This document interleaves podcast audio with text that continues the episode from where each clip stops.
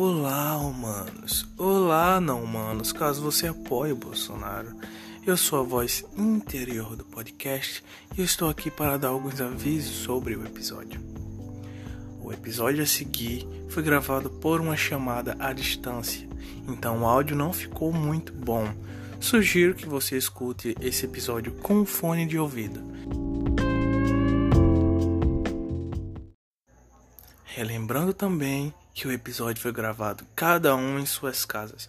Então não saia de casa! Obrigado. Fiquem agora com o episódio.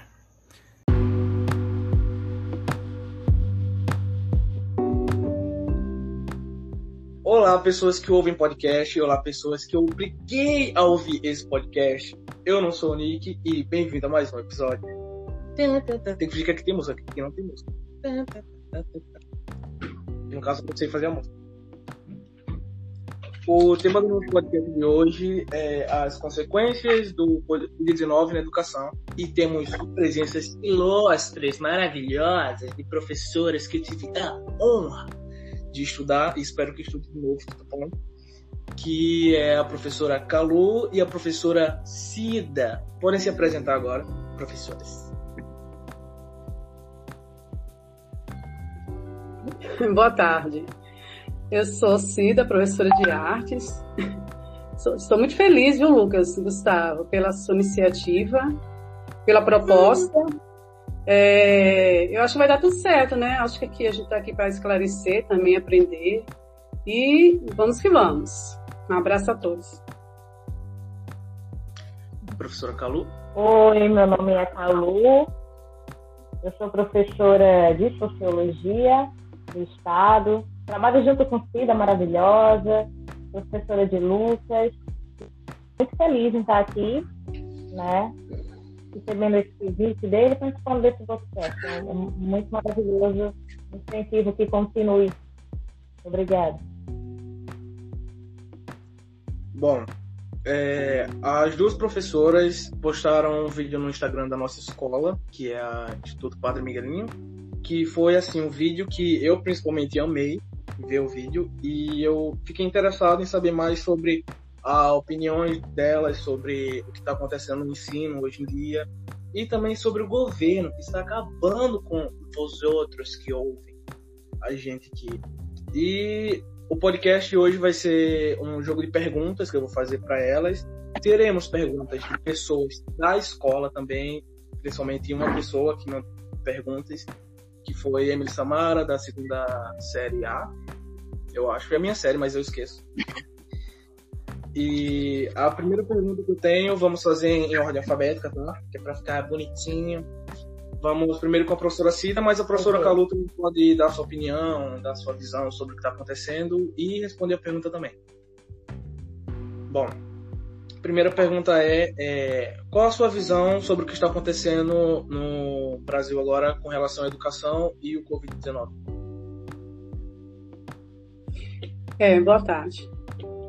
Bom, é, não é muito positiva. Quer dizer, não está sendo positiva, né?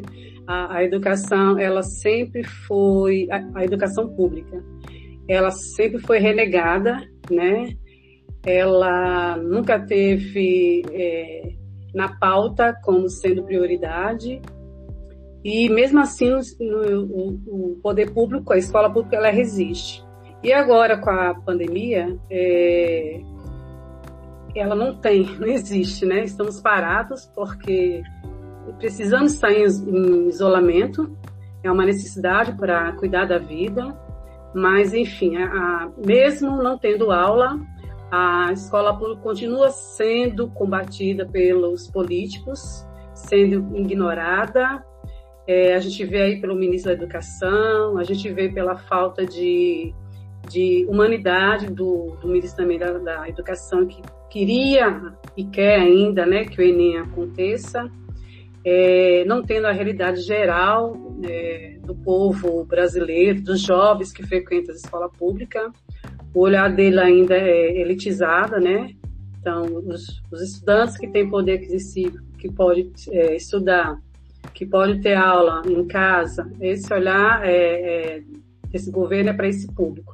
Enquanto a grande maioria dos jovens que da periferia, que não tem como estudar, porque a escola é o único vínculo, né, é, é esquecido. Então, no momento, é, essa pandemia só veio acirrar essa disputa entre é, as, a elite brasileira e as pessoas da periferia, os pobres mesmo, né? Está bem em evidência agora nessa pandemia. Sim. Gostando muito que Cida esclareceu aqui para gente, é, a gente vive num sistema político, econômico e social em que ele se aproveita né, de, de certas situações para se manter, para aprofundar, para manter-se vivo. Esse sistema um sistema capitalista, certo?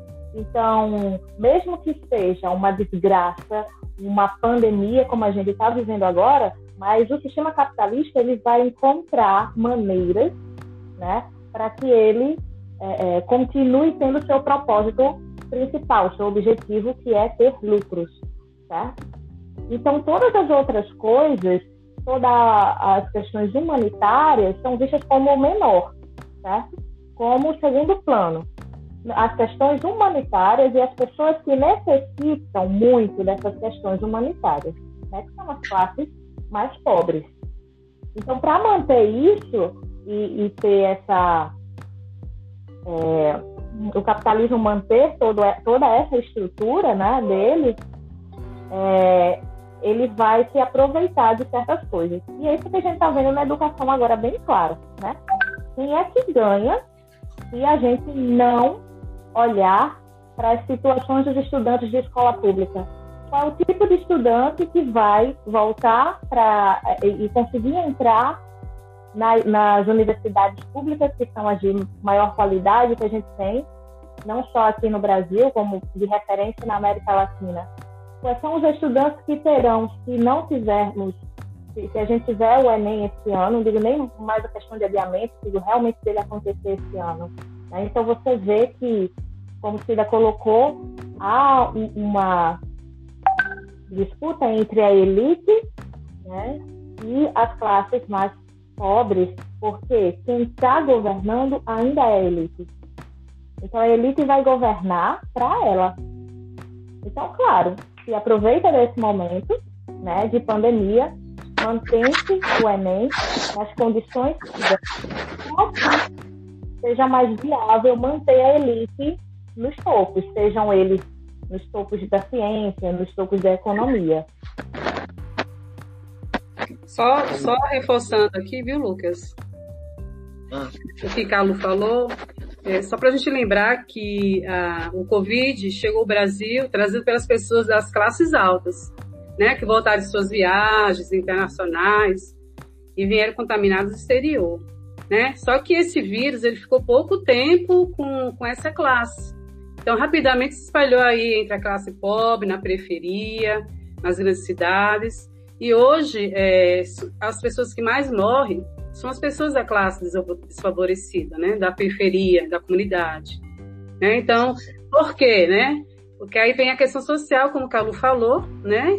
Que vem a questão da moradia, a falta de bom emprego, a, a falta de tudo que é, essa população que não tem emprego, às vezes é um emprego informal, é, a questão da saúde, que não é a saúde boa, a questão da alimentação, então veio com tudo, está aí, então, a população que mais está morrendo é a população pobre e também a população negra. É um extermínio aí da população negra em evidência, né? Então, continua ainda a questão do, do racismo estrutural presente. Né? É, colocando em conta o que Carlos falou do Enem, é, o ministro da Educação ele falou que o objetivo do Enem é selecionar as pessoas mais qualificadas e inteligentes é, hoje em dia, com a pandemia, as pessoas mais qualificadas são as pessoas que têm recurso de estudo e uma base é, estrutural no ensino em casa, é, com internet, com computadores, para estudar. E o, que Brasil ele é a sétima, o sétimo país mais desigual do mundo. Existe cerca de 3,5 milhões de pessoas que não têm, que vivem em extrema pobreza, ficção, extrema pobreza e não tem, vivem até pouco mais de 130 reais por mês, por aí. e não tem nenhum acesso a, a ter internet em casa, ter um aparelho para ajudar sobre isso, com, com isso, e isso prejudica muito na questão do Enem. Cerca de 30% da, dessas pessoas que, de, que vivem em extrema pobreza, 70% não tem internet em casa. Essas pessoas que, que estão nesse, nesse nessa caixinha chatada que o governo ainda mantém. E temos uma pergunta agora da aluna Emily sobre, sobre essa situação. É, como vocês acham que vão, que vão ser selecionadas essas pessoas que vão participar do Enem? Que isso é meramente um, um conto de fadas da meritocracia no Brasil hoje em dia? É, bom, a, citando o Darcy Ribeiro numa frase bem comum, assim, bem, bem comum não, bem é, citada, né? Não é novidade. A crise da educação no Brasil não é uma crise, é um projeto, né? Então há real necessidade de incentivar a meritocracia, de incentivar o sucateamento da educação, salários baixos dos professores, né? de é, incentivar a falta ou a qualidade ruim de merenda, escassez de, de vagas, de oferecimento de vagas e qualidade do ensino público. Porque isso vai fazer com que haja um funil, certo? E não é de que esse, essa separação, essa, esse afunilamento das oportunidades, não é de quem é mais inteligente, né? como eu falei antes, é quem teve mais oportunidades. Oportunidade de ter uma educação de maior qualidade, de ter livros, de ter. É, no nosso caso, agora a gente está falando sobre aula online, aula virtual, de ter internet de qualidade, de ter computador, de ter impressora, de ter papel e, de, e dos seus professores serem qualificados para isso, porque aí é outro ponto, né? A gente tem aula presencial, ninguém se matriculou em uma escola EAD, não, educação à distância. Aula presencial, né? É, então, fica muito claro evidencia muito todas essas questões. E como foi bem colocado aí na pergunta, é, sobre essa, é, é esse, esse fantasma, essa ilusão né, da meritocracia que foi pelo seu, pelo seu esforço. Isso desconsidera todas as questões sociais que tem por trás, né? O que é o meu esforço diante de uma pessoa, de uma família com muitos problemas, com uma casa, problemas sociais, estou falando, né? É, é, com uma casa com 20, 30 pessoas, sei lá, né? Tem essas oportunidades. A gente poderia igualar as oportunidades das pessoas, a gente tivesse uma educação, uma saúde de extrema qualidade para todos. E aí sim, de acordo com a sua necessidade é igual, né? Aumenta a qualidade de acordo com a sua necessidade, com a necessidade daquela comunidade, com a necessidade de ensino daquele povo. E aí eu igualo todas as condições. E aí, sim, eu poderia dizer, ah, porque fulano agora, mas com todas as qualidades, todas as oportunidades iguais. A gente não tem isso. Isso não é real. Né? Então, o que realmente faz com que um aluno chegue à universidade pública de qualidade né, são as condições é, é, socioeconômicas que ele vivenciou. Não é inteligência, não é Nada disso que o ministro citou, afinal de contas, inteligência é uma coisa que falta para esse senhor, né? Mas tudo bem. Deixa para lá. A, a pandemia é, não faz distinção entre ricos e pobres, né? Mas a sociedade faz, né? A sociedade faz isso claramente, ainda mais agora, né? Então, eu, é, dia 15 de, de maio, que foi o Dia Nacional do Adienem, foi um movimento que vários jovens participaram, né, desse jo, é, jovens, professores, pessoas da universidade, porque não concebia, não concebe, a gente não entende ter um Enem com, com tanta morte, né, acontecendo, com a pandemia mundial, a gente vendo vários países que estão adiando, né, de acordo com sua realidade, é, não tem, não, não, tem, não tem aula presencial. Então, se houver Enem, vai, vai privilegiar apenas alguns poucos alunos. É, só que nós conseguimos adiar, né, é, por um tempo, é, o Enem, mas isso não tira, não ameniza a grande disparidade entre ricos e pobres, né? Então, acho que isso é, eu gosto de frisar porque está muito claro. O Enem, classe privilegiada, Enem, é, alunos da periferia. É, manter o calendário do Enem num contexto de pandemia é negar o direito aos mais pobres a entrar na universidade. Porque não tem, né? Já com toda a dificuldade que a gente já, nós já apontamos, né? É, os alunos da, da periferia só têm essa aula é, presencial. Nós, os alunos não têm esses recursos que a classe alta tem. Eu vou dar um exemplo, eu comprei um, notebook é, no finalzinho, agora no início do ano, dividido em 12 parcelas, e assim, com dificuldade, mas eu sei que quantos alunos não têm um computador em casa, não tem um celular que dê para entrar na internet. Então, é, manter isso é excluir esses, alunos do, do, lugar ao sol. Então, o Enem ele tem que ser um instrumento democrático e não de aprofundamento das da desigualdade. E é isso que esse governo, é, que o ministro da Educação, esse governo fascista, está querendo firmar ainda mais numa sociedade capitalista que a gente vive, que já é tão difícil. Então, a, o objetivo do Enem é incluir e não excluir. Né? Então, é, eu acho que é, mais luta como a SEG, a SEG, a de Enem, tem que ser o caminho, tem que ser é, por aí mesmo, não dá para a gente sair na rua, mas a gente pode usar esses meios. De alguma forma, a gente tem que continuar. É, tudo isso que está acontecendo no Brasil hoje é um reflexo do governo que estamos vivendo atualmente, que deixou já claro que não está nem aí para isso, a, a questão da pandemia. E temos uma pergunta também sobre isso. O que vocês acham dos é, pronunciamentos atuais do governo Bolsonaro com relação à pandemia? Professora Cida. é, para mim não existe nem pronunciamento, né? Ele não fala lá.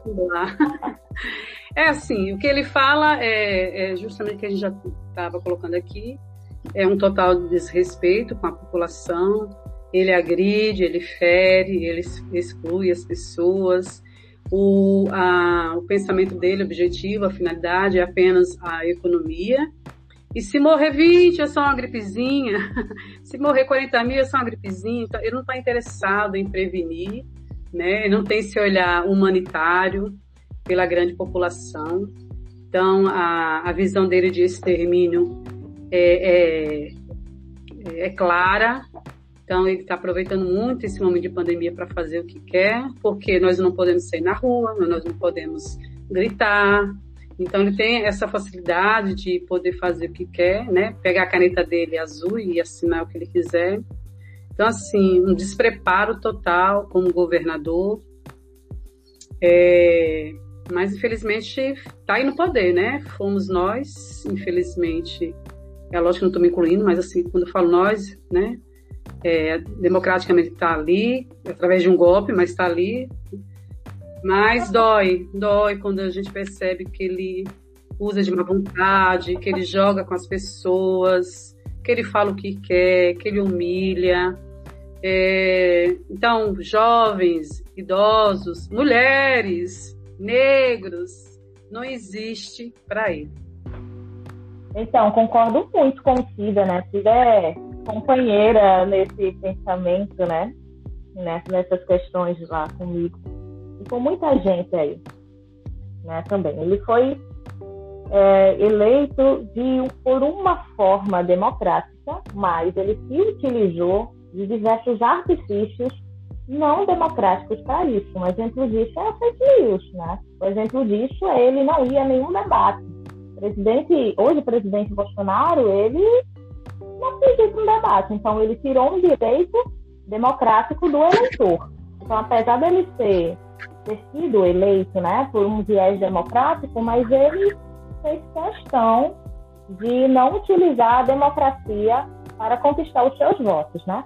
É, mas ele é, é representa, né? Gente está numa república representativa, ele representa uma ideia, né? Ele está aí para representar essa ideia, como o Cida colocou, ele exclui completamente mulheres, negros, índios, seja lá quem for de minoria política, né? de minoria de direitos. Então, ele representa uma ideia, a gente já sentia isso, né? Um, um, governante tem a cara do seu povo, e infelizmente é isso que acontece, tem a cara dessa elite que coloca ele lá, né? É, é essa, essa elite que coloca ele lá também como jogo, porque preste atenção que ele é tão, tão é, difícil de lidar, principalmente com esses pronunciamentos, entre aspas, bem entre aspas, pronunciamentos dele, que ele parece não um presidente, mas sim um torturador. Porque cada coisa absurda que ele fala, eu tenho pequenos mini infartos, entendeu? Eu tenho pequenos infartos aqui, mini infartos. Então, esse cara tá torturando um bocado de gente aí com o jeito que ele fala, com as coisas que ele fala, propositadamente. Não acredito na inocência de uma burrice desse homem, não. Eu acredito que ele faz essas coisas de propósito, sabe?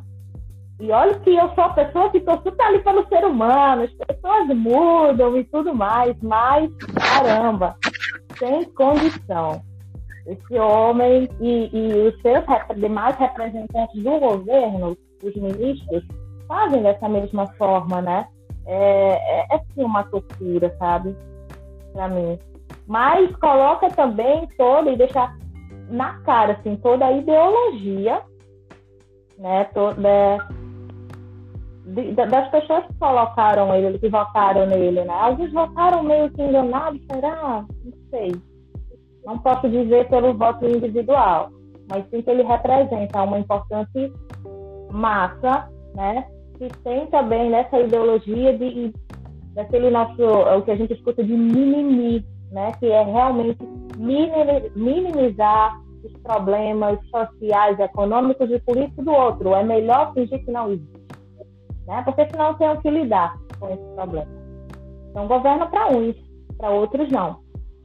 Então, por isso que eu acho que real ele está torturando muita gente. É tudo de propósito, não é apenas burrice, não, nesse caso.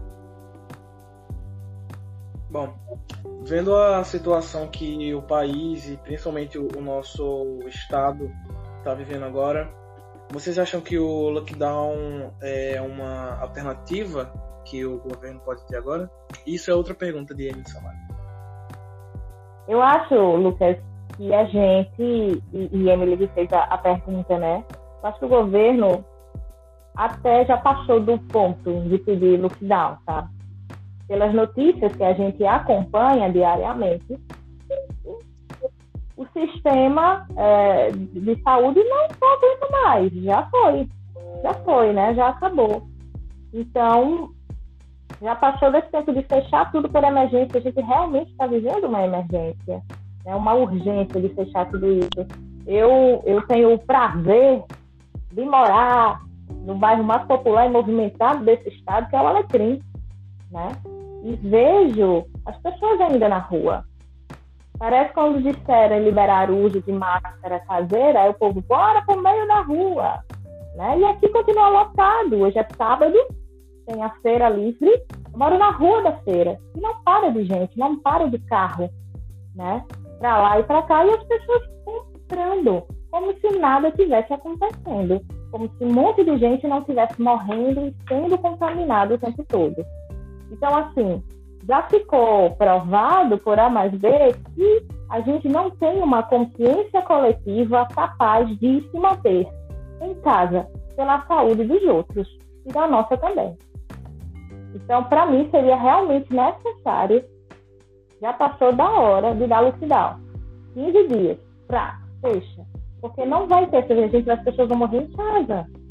Não tem respirador, não tem leito de UTI, não tem leito nem de hospital. Essa semana, o hospital Viseu da Trigueiro fechou. Essa notícia que eu vi na, no G1, que é o portal da, da, da Globo, da InterTV Cabugi, né? Fechou o atendimento de o, o pronto-socorro. porque não tem mais como entrar ninguém. Os pacientes que eram atendidos lá, que eram os pacientes que têm HIV e outras enfermidades que seriam tratados naquele hospital, que é especialista nisso, foram encaminhados para uma ala especial, diferenciada, assim, que foi aberta para eles no hospital, no hospital universitário Onofre Então não tem mais espaço. Já, já explodiu a saúde. Por isso eu acho que a importância disso acontecer agora é crucial, sabe? Primeiro a gente luta para viver, sabe? Sobreviver essa pandemia, para que ela passe o mais rápido possível. Se a gente ficar achando, caindo na conversinha de quem é, de que é uma gripezinha, que ah, tudo bem morrer não sei quantos mil, né? Não vai dar certo, gente. Quem morre nisso? Quem está morrendo? Quem está sofrendo com essas condições, tanto econômicas quanto é, é, sociais é a população pobre. Sabe? Então, se o governo não fechar, o patrão vai continuar mandando o empregado vir trabalhar. E a gente ainda vai ter lojas abertas. E a gente ainda vai ter a, a, a, a contaminação acontecendo de uma forma muito drástica e forte. O que a Lu falou, eu também concordo que ela disse. É, só hoje tem mais de 21 mil casos de óbitos no Brasil. É muita gente morta. Né? E aqui no Rio Grande do Norte, essa, essa demanda também está no patamar para lá de elevado. Eu acho que é um meio de diminuir um pouco né, esse, essa quantidade de pessoas na rua. Realmente a máscara deu essa ideia de que ah, eu estou tô, eu não vou pegar o coronavírus, isso é um erro grave, né? É mais para é uma prevenção. Então tem que tem que ter, tem que correr esse lockdown porque é, os hospitais já não suportam mais, não tem mais leito, como o Calu falou. Acho que seria o caminho da governadora tomar essa medida, né? É, é algo que eu sinto falta também mais a presença delas nos meios de comunicação, nas redes sociais, sabe? Colocar, dar a opinião dela, colocar mesmo o rosto dela aí. A gente sentir mais ela mais perto da gente, sei lá, né? Era, era, era o que eu esperava mais da, da governadora Fátima. Mas enfim, eu acho que esse é o caminho. Se não for, é, a gente tá vendo todo dia mais pessoas é, do nosso lado, primos, vizinhos, pegando, né, Covid-19, às vezes voltando, às vezes indo direto para o cemitério. Então, é, é uma medida que é, tem, que tem que acontecer agora, para não acontecer coisas pior do que já está acontecendo. Vamos fechar agora o assunto no, na nossa escola, que tem muitas dúvidas que as pessoas querem saber lá, pelo menos eu vi muita gente falando no grupo da, da turma isso, que já são mais de dois meses sem aula na escola e isso está deixando o, o, jeito que as pessoas estão estudando meio quebrado, assim. Uhum. Ninguém está sabendo para onde se guiar, onde estudar. E como vocês acham que vão ficar a situação dos alunos quando a pandemia diminuir, tendo em vista que já passamos já quase a metade do ano letivo? Sim. Bom, Lucas, aí é uma pergunta difícil de responder, porque a gente não sabe, a gente não tem ideia é, quando esse, essa pandemia vai embora. A gente está chegando agora na curva, né, no, no, ápice da curva. A gente não sabe quando essa curva vai diminuir. Então, assim, provavelmente, a probabilidade, se tudo. Aí são, são que se diz, é, estatística, né? Lá para agosto, vamos dizer assim. E quando voltar, a gente não sabe, não vai, não vai ser como antes. Então, é, é um ano que a gente tem que pensar que não é um ano perdido, é um ano de mudança, que a gente vai aprender com o que está acontecendo. Né? Então, o foco é a vida. Acho que isso é o principal. Né? A gente perder um ano de estudo não é perder, a gente está mantendo a vida. É na minha opinião, lógico, né? Pode ser que a gente volte próximo mês, não sei.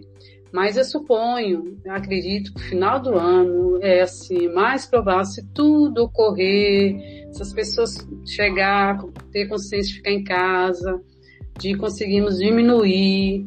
E aí vem outra etapa, né? Como, como será? Não vai ser como antes, Lucas. Né? Então, vai ter que ter é, uma metodologia totalmente diferente, repensada, o olhar que a gente tinha de escola, que a gente tinha lá no, no IPM, de é, aglomeração, abraços, é, encontros, festas, não, não vai ser mais, né? Pelo menos até surgir a vacina. Então, como vai ser? A sala de, com 50 alunos, 40 alunos, não vai ser mais possível. Então, é algo que a gente, eu, eu penso assim, eu prefiro pensar no hoje. O amanhã a gente vai pensando no amanhã. Então, eu não, eu não sei como vai ser daqui a dois meses, três meses, então eu quero pensar agora. Então, agora a luta é, foi adiar o Enem, nós conseguimos. Mas adiar não adianta, a gente tem que não ter Enem, para vocês não serem prejudicados. Então, eu acho que é um passo de cada vez. Então, no momento agora é a gente estar tá antenado com as coisas que estão tá acontecendo é. e pensar, hoje estou vivo, amanhã eu vou lutar. Então, não sei como vai ser o futuro, não. Então, é algo que, para mim, é uma, uma grande interrogação. Isso. Futuro é interrogação mesmo, como o Cida colocou, a gente tem uma tem um tinha lá atrás, em março, quando os, primeiros decretos, né, aconteceram os primeiros decretos que suspenderam as aulas, a gente já tinha essa prerrogativa de voltarmos em agosto. Mas foi lá em março, entendeu? Muitas coisas acontecem estão acontecendo. É uma doença de, de um vírus novo, né? Então, a, a ciência a, e o mundo está experimentando como é lidar com essa doença, como é lidar com essa pandemia.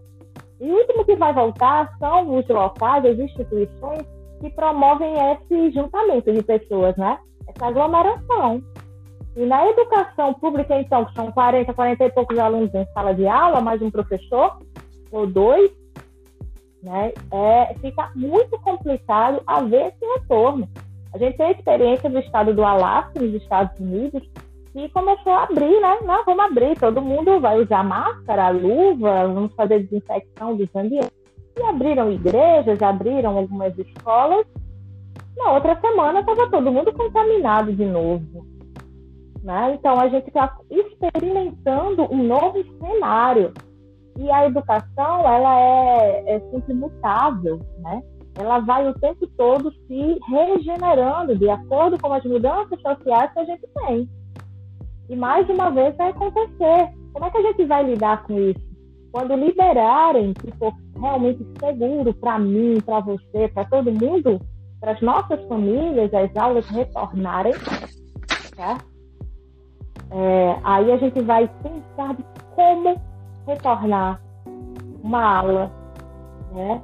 como retornar a instituição escolar pós-pandemia mundial.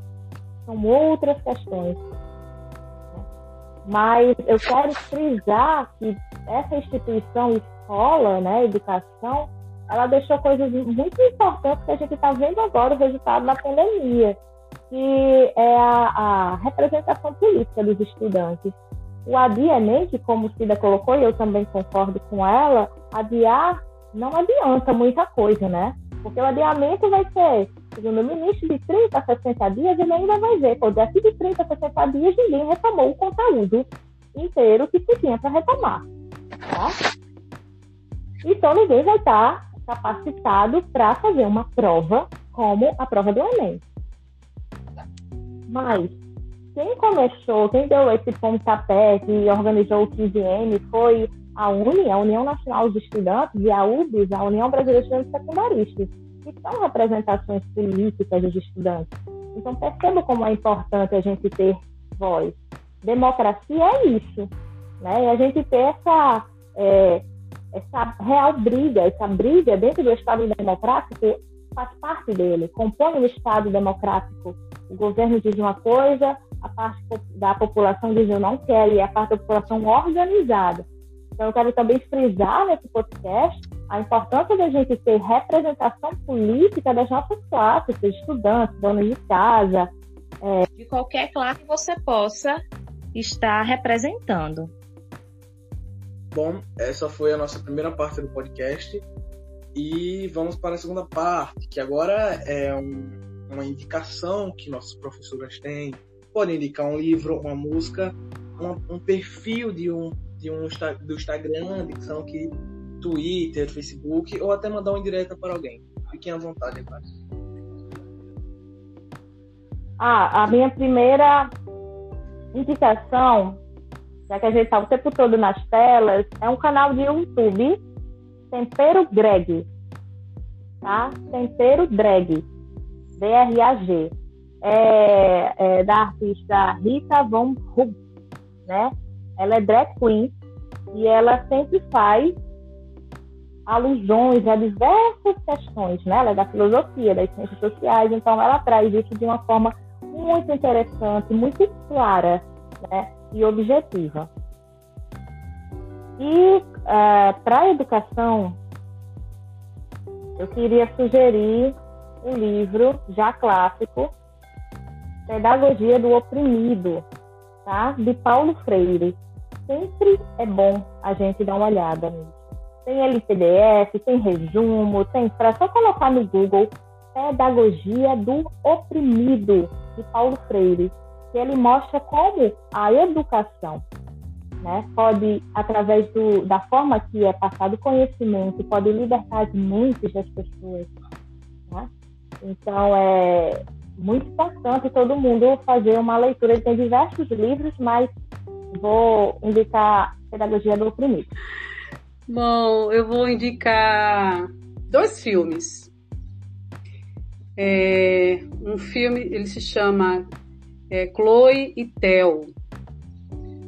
É, ele fala sobre a questão é, da relação que o homem tem com a natureza.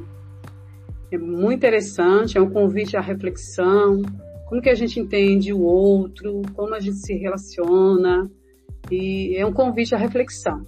E ah, ele também traz temas bem atuais.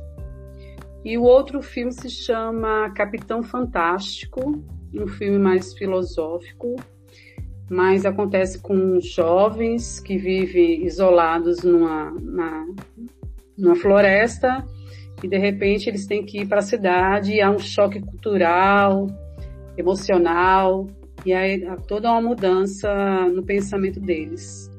Que eu acho que é um convite também, que é esse momento que nós estamos vivendo, né? A gente tem que parar para refletir, para pensar o que está acontecendo, por que isso está acontecendo no mundo. É, é, porque a gente é pecador? é porque o homem interviu muito na natureza? Então, são, são questões que a gente tem que refletir, né?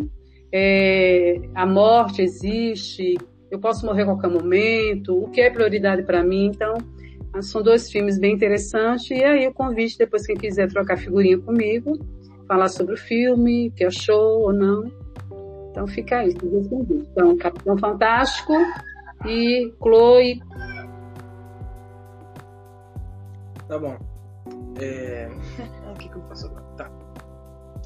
Uh, eu queria agradecer às professoras queridas, maravilhosas que apareceram aqui e o nosso querido Galo, que quis fazer uma presença ilustre nesse tempo. Esse Galo é do Luiz, viu? Professor Luiz. Pois é, também. Cláudio, Esse é um galo filosófico, escuta. Sim, sim. Calma que eu já pedi. Temos nossas redes sociais aqui também. Temos as redes sociais. Temos as não. A rede social Twitter e Instagram. No caso é as mesmo, eu perdi agora. Que é arroba Fala Eu Lucas. Você vai encontrar lá. Tem a rede social Instagram. Tem o perfil do Instagram da escola. É Instituto Padre Miguelinho. Barra IPM, como conhecemos, só para os íntimos. E as professoras também podem deixar suas redes aqui, se quiser. Tá, no Instagram é arroba Calu de Maria. D-I. K-A-L-U-D-I Maria. E o meu Instagram é Cida Santiago 68. Cida Santiago 68, meu Instagram. É. Temos também o e-mail do podcast, que é podcast lucas.nsn.gmail.com e lá você pode mandar sua opinião sobre o podcast de hoje. Eu até diferente sua opinião sobre o podcast de hoje, da, enviar temas também, enviar o que você quer debater com a gente aqui. Se quiser também participar do podcast, pode enviar uma mensagem diretamente no Instagram. E o podcast foi esse. Obrigado por ouvirem. E Obrigada, Lucas. Obrigada, Parabéns Lucas. Aí viu? Fiquei muito feliz. Parabéns. Continue. Eu posso dar só uma sugestão, Lucas? Antes de encerrar? É, Pode, pode. Eu estava vendo esses dias na, na televisão, é, um rapaz do Rio de Janeiro, ele, ele tem um projeto lá chamado A Voz da Comunidade. Seria interessante, sabe, nesse momento de pandemia. é, você mora onde? Pronto, Moro no Pronto. É, é, conhecer pessoas da, da comunidade e chamar para entrevista, ser um canal, aproveitar essa, esse meio de comunicação, ser um canal para chamar as pessoas para dizerem também o que pensam, o que estão achando, o que estão sentindo. Sei lá, ser a voz aí da comunidade de alguma forma, trazer algo para a gente que está na cidade, que somos professores. Aproveitar esse meio de comunicação aí, eu acho muito interessante. É, e continuar com esse projeto aí, tá, tá de parabéns. Meu Deus, Beijo. É, Lucas. só no choque porque meu futuro tá produzindo mais likes. mas por enquanto- Maravilhoso, Lucas. Muito bom, muito bom mesmo. Parabéns. Parabéns, sei lá, às vezes é pouco dizer assim, mas que maravilhoso isso que você tá fazendo, cara. Muito bom. Muito bom mesmo. Que possa ser sentido, né, Carol? Obrigado. Uma atividade também da escola, eu acho muito legal isso. Ter outras vozes, é, outras opiniões. Muito legal mesmo. É isso então, Beijo. gente. Beijo. Beijo.